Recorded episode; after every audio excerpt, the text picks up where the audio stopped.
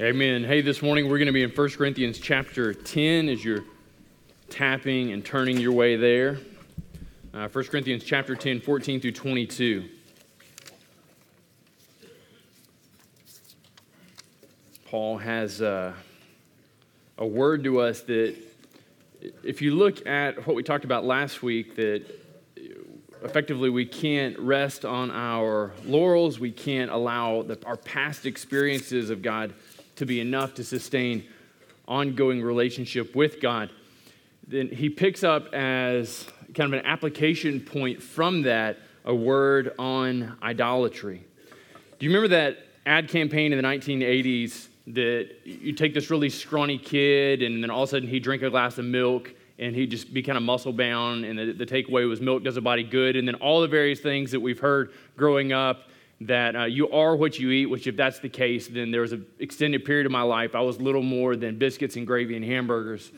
And there are times in my life that my kids are a little bit more than goldfish and microwave mac and cheese. And so, so we recognize that, that these things fall apart, right? That we aren't actually what we eat. But the scenario there in Corinth, we began to see that the activities they were engaged in, as represented by where they were eating and how they were doing these things, revealed their associations. So Paul gives us this helpful corrective. He says we need to be mindful to flee idolatry because our mindless engagement and tacit endorsements reveal our identity. Let me say that again.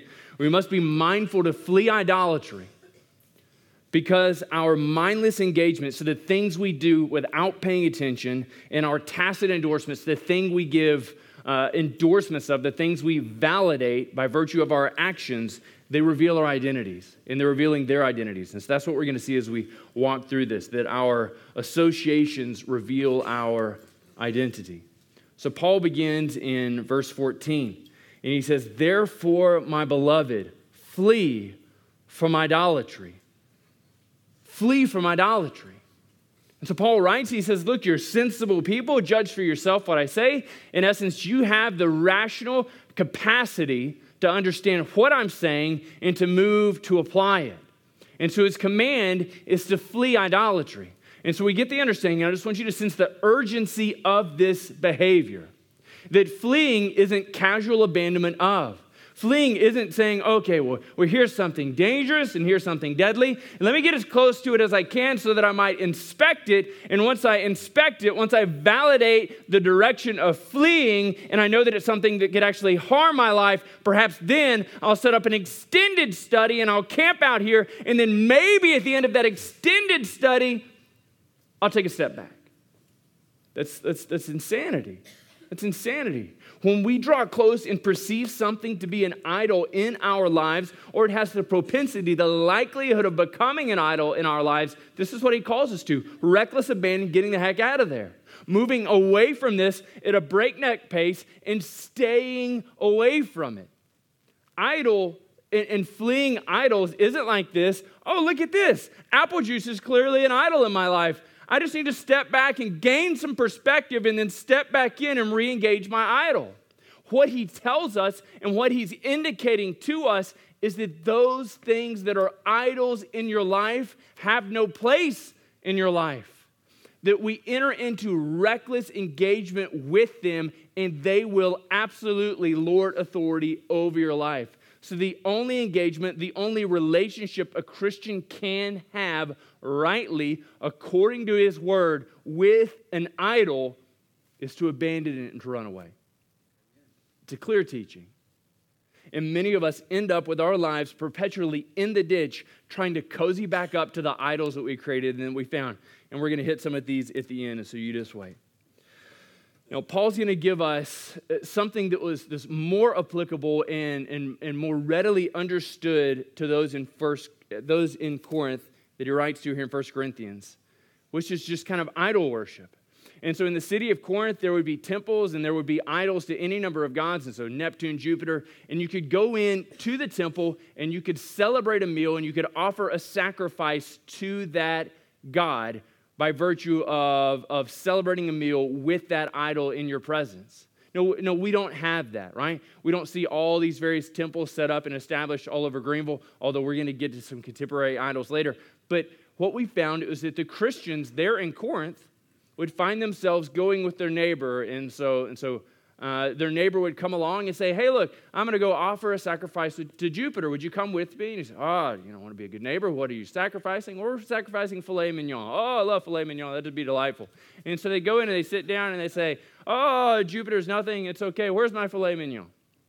And so Paul says, Well, this is creating a real problem.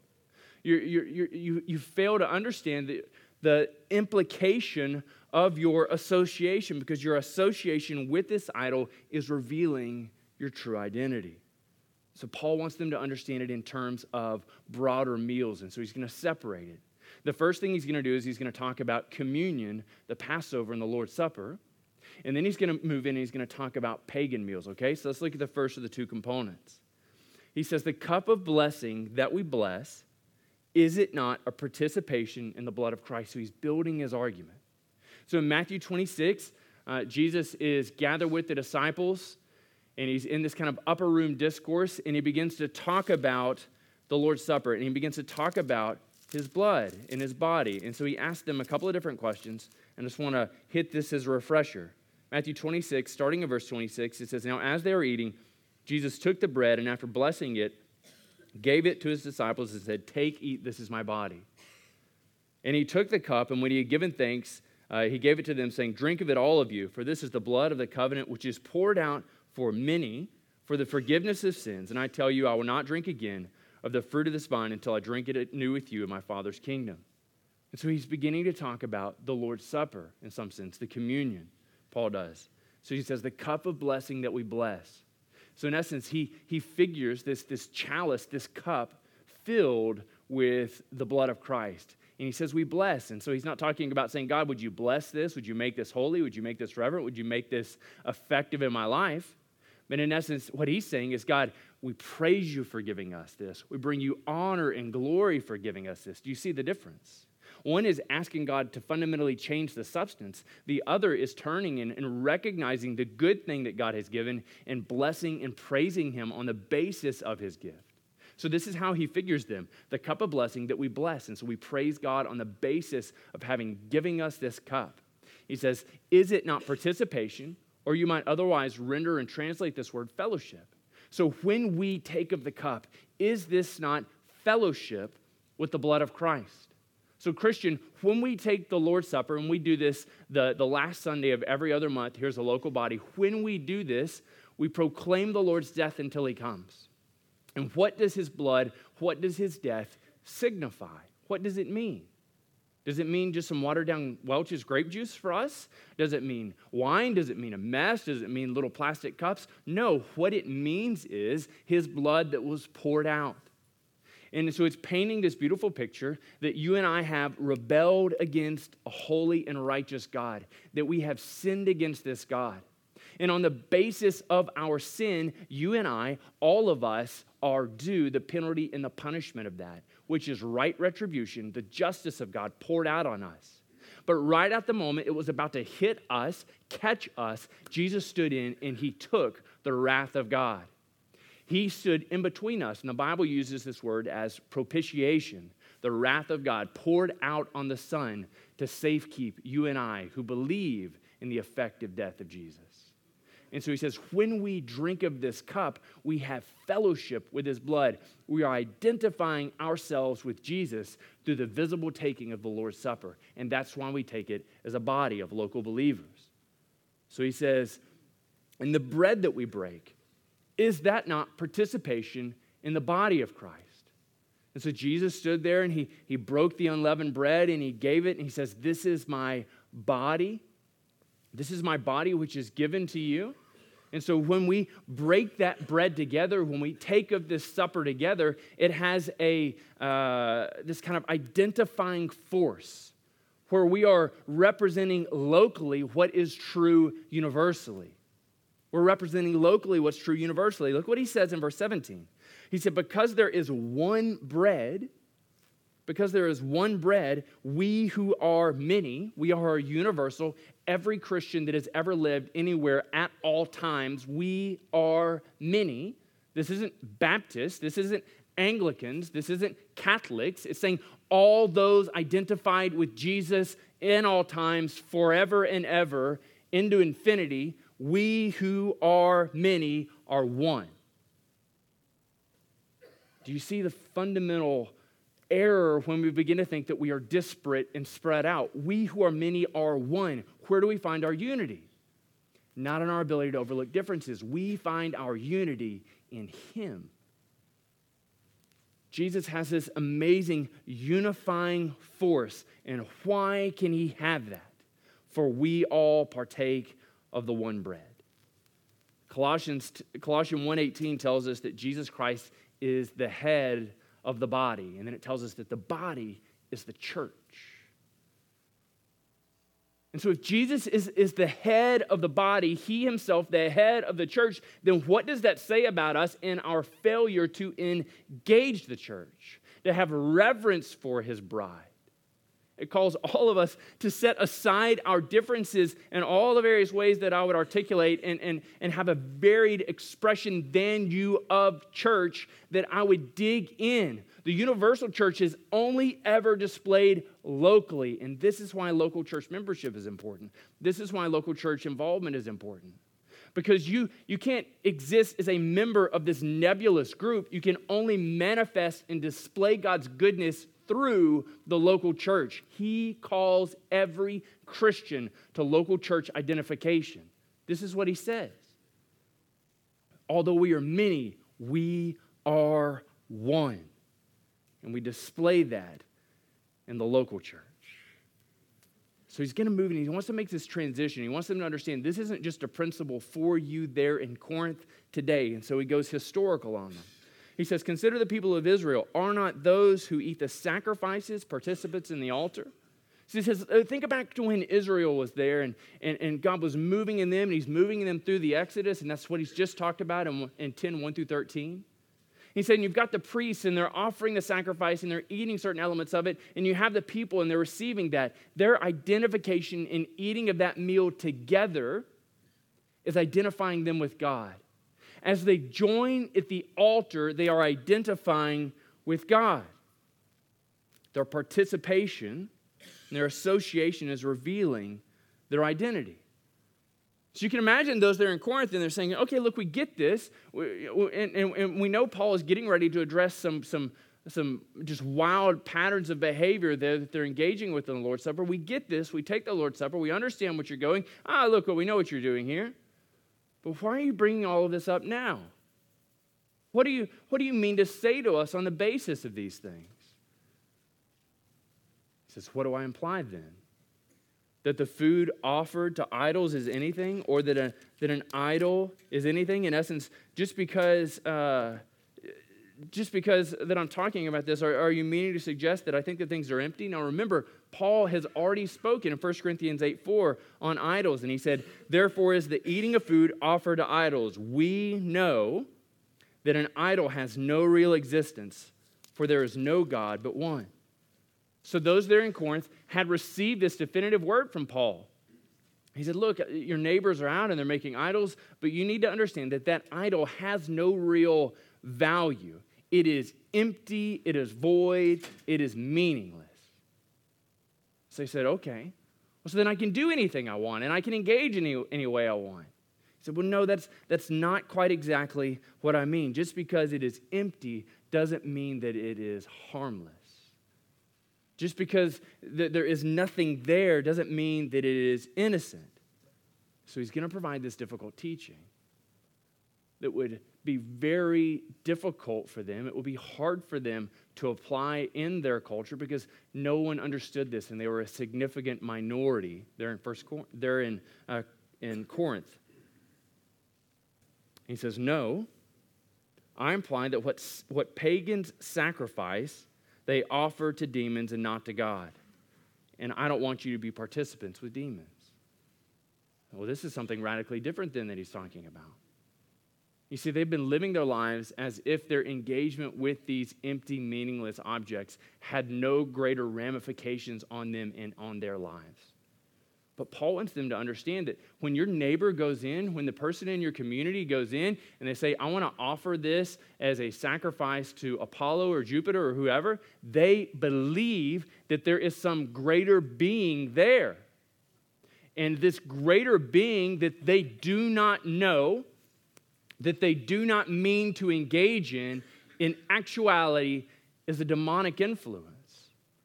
And so you look at this and say, whoa, you know, this is more than I signed up for today. Can we talk about something, you know, like life improvement or whatnot? But what we recognize is that the Bible freely speaks of angels and demons and God. And, and, and it's not to be fanciful, it's not so that we can introduce some type of science fiction timeline into the Bible. It's just this clear representation that the Bible gives us this, this, this non exciting uh, account, this tragic account actually, that fully a third of the angels fell. That when Satan rebelled against God, that he led fully a third of the angels with him, and that they exist even today as demons. And this is how the Bible refers to the fallen angels. And their primary goal and purpose isn't to come and indwell you and lead to some type of exodus, exodus or uh, exorcism series that could spin off, but their primary engagement is to lead you to believe that they don't exist and to lead you to ruin your life by worshiping things that don't deserve your worship. This is what they were doing in Corinth, and this is what they do today. So Paul writes to this group, he says, You need to understand that when you go there and you engage and you, you give your uh, mindless engagement and your tacit endorsement, you're worshiping a demon. Well, this really struck a chord with them. Because now they have to ask themselves a question, the, the question of uh, what does this say about my greater affinity, my greater belonging to Christ? Paul says you can't uh, be a participant with the Lord and be a participant with demons. verse 21, he says, You cannot drink the cup of the Lord and the cup of demons. We can't have fellowship with demons and with Jesus. He says you can't partake of the table of the Lord and the table of demons. And so you look at this and say, oh, you know, it's not such a big deal. I live in the 21st century. We don't have uh, temples in Greenville, Texas to Jupiter. They may have something like that over in Dallas, but you know, I'm quite safe here. And it's, it's just really not that big of a deal. But this is the insidious nature of idols. Idols are happy and at home in your heart, and your heart is an idol factory. It is. and the, the, the, deceptive nature of our enemy is to take good things and bend them to be ultimate things, which makes them bad things that, that militate against our God. So I spent some time this week just thinking about what are idols that are systemic in our culture, in our society, and within our church. And, and the great difficulty of this is, is a couple of things. One, uh, I'm going to step on some of your toes, but I'm going to step on them not nearly as hard as you need them to be stomped on. And others of you are going to come off scot free. And you're going to be led to the insane notion that you have no idol in your life. And I'm sorry that I can't offend everybody. I, I just really am. And I, I mean that slightly tongue in cheek, but I desperately want us to be a people who are acutely aware of the idols in our lives. As I begin to pray over this passage and I knew it was coming up and begin to ask God to reveal the idols in my life, He gave me the most gloriously terrible week. That just was this, this, this, this progression of Oh, Matt doesn't think this is an idol. This is great. Bring me the hammer! and he just beat the tarnation out of my idol. And then I stood there looking at it, bloodied and bruised, and thinking, I didn't know this was in there. And he says, Let's move to the next one. That was Monday. And so Tuesday, I feebly crawl into the office and I set up there this, this idol that I banded back together, and he beat it again. Oh, I just said, Wednesday's awful at a Baptist church. What can I get to be idol free on Wednesday? And he said, No, you got to be ready for Sunday. So just over and over again, God revealed my idol. And I would tell you this that if your prayer is to be closer to Him and you recognize idols as an impediment to that, He will be faithful to show you your idols. But the eradication of an idol in your heart is a miserable procedure because most of the idols have made their ways into our hearts quietly, unassumingly, as we've allowed good things to become ultimate things, and everybody in our circle validates them.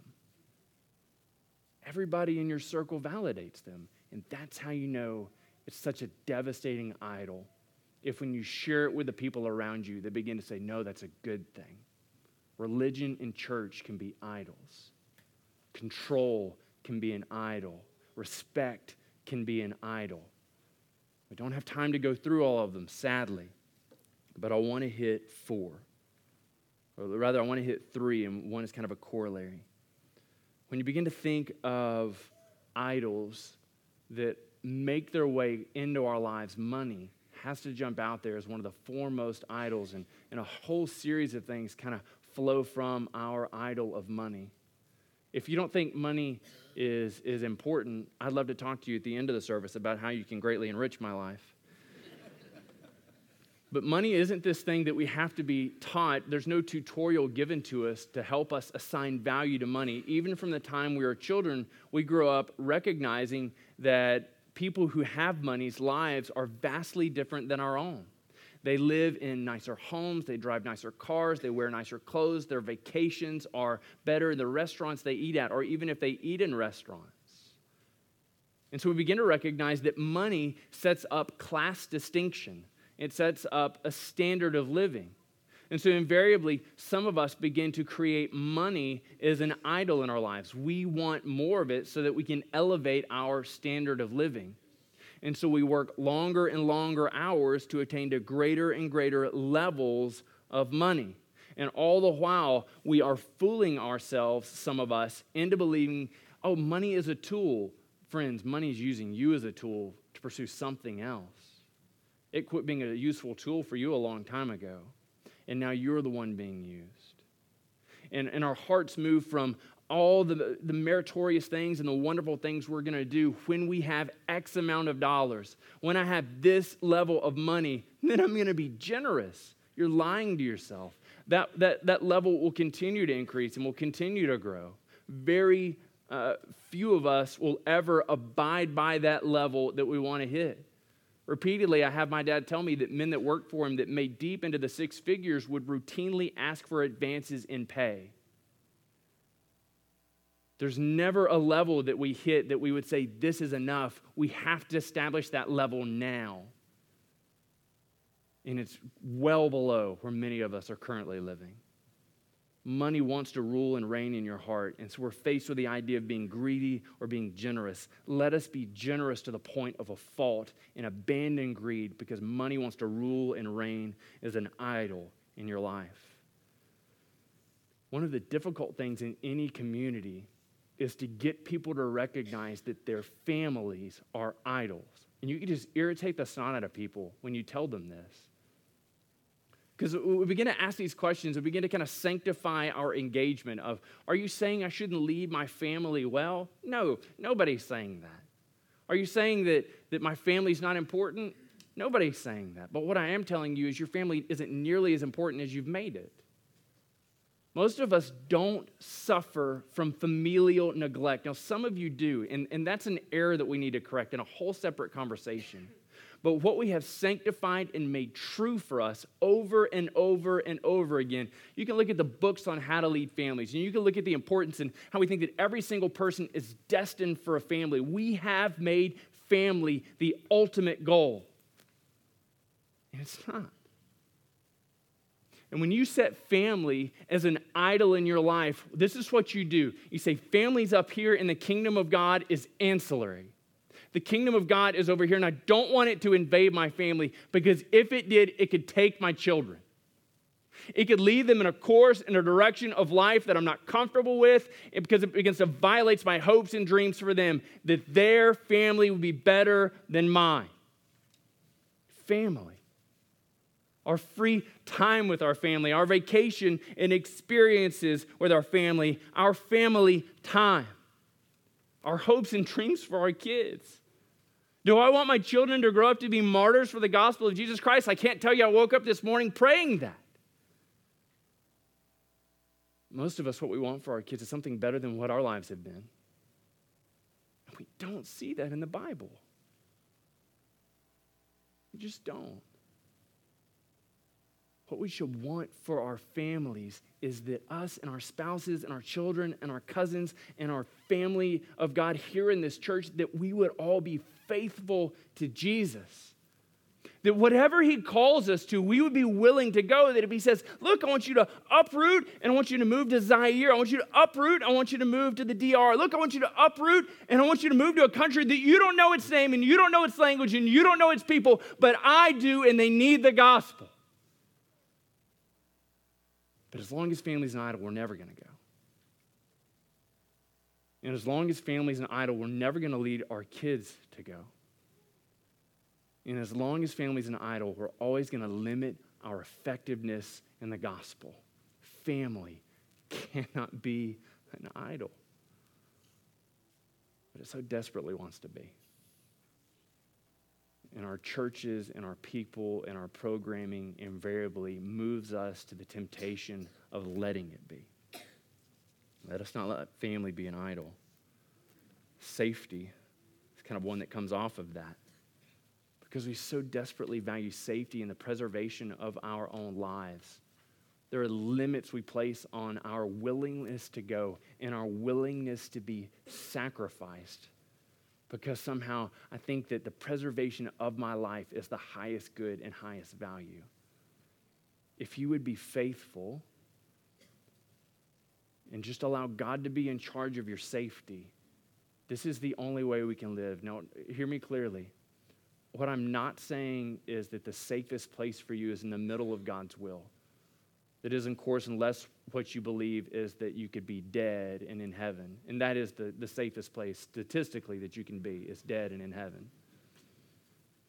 Robert Jeffress, never mind, I don't want to go there. But God has your best interest in mind. For some of that, some of us, that is the surrender of our lives.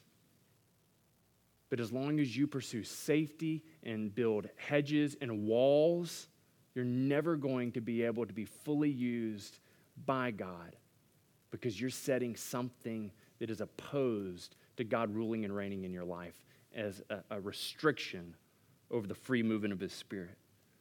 I want to end with the idea of individualism. Individualism as, uh, as an idol.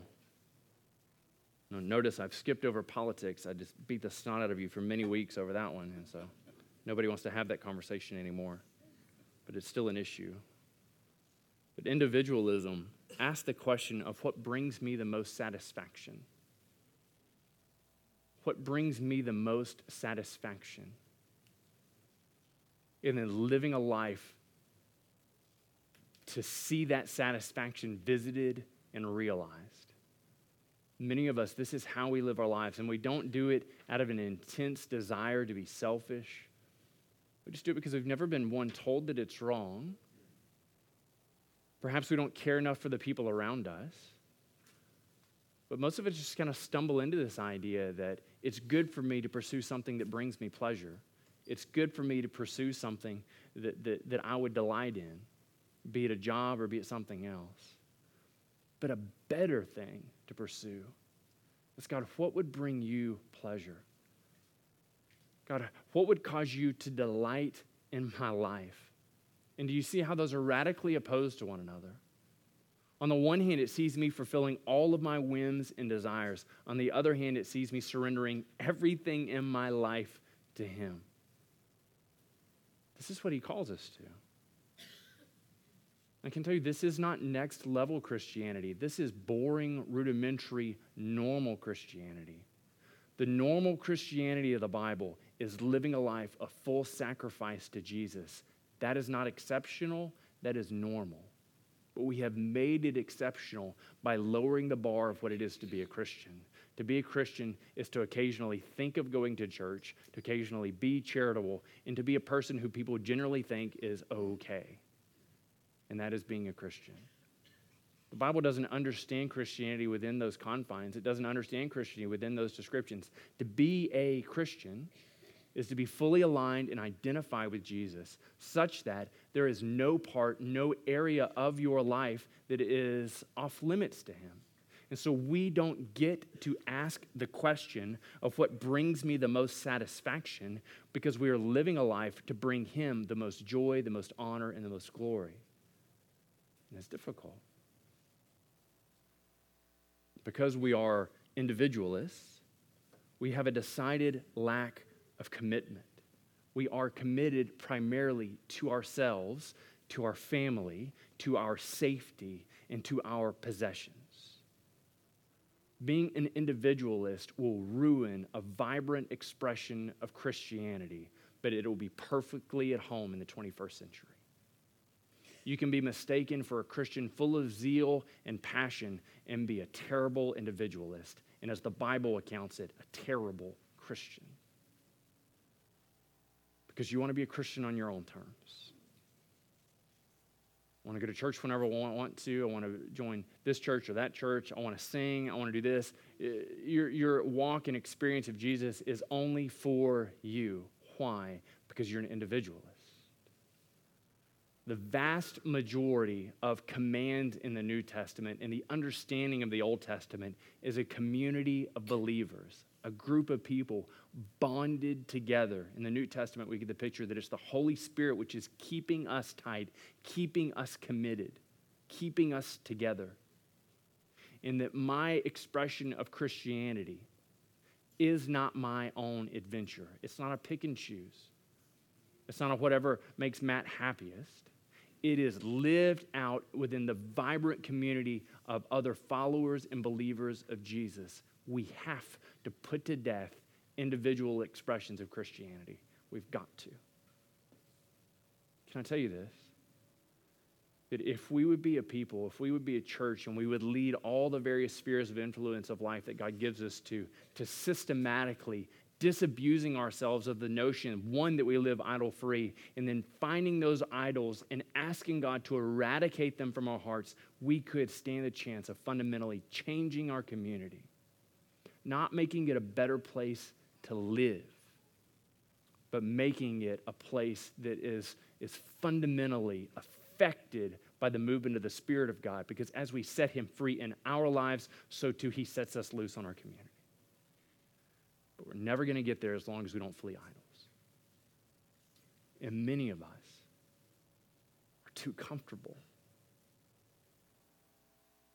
so I want to leave you with these encouraging and challenging words from the Apostle Paul.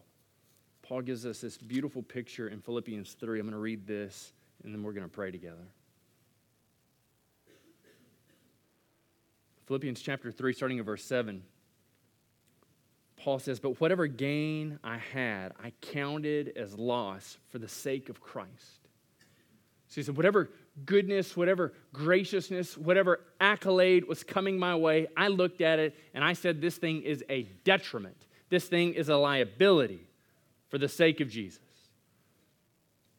Indeed, I count everything as loss because of the surpassing worth of knowing Christ Jesus, my Lord. Count everything as loss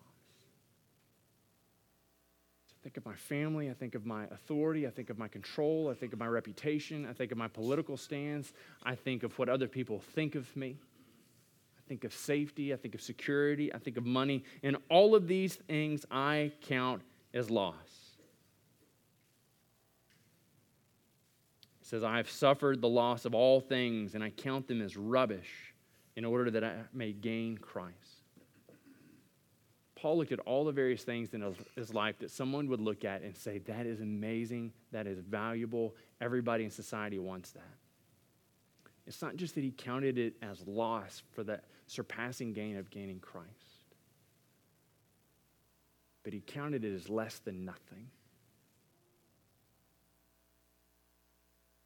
Less than nothing. prayer for us is that the idols in our life would be counted as less than nothing for the surpassing worth of gaining Christ. So that we might be useful and used by Him to make an eternal impact on the lives of those that He puts across our path. Let me pray for us.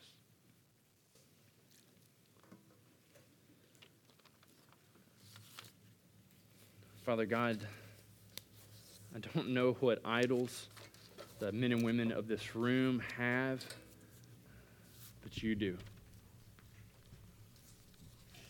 It's their family, it's bitterness, it's disappointment, it's something intrinsic to their identity, to who they are and their personality.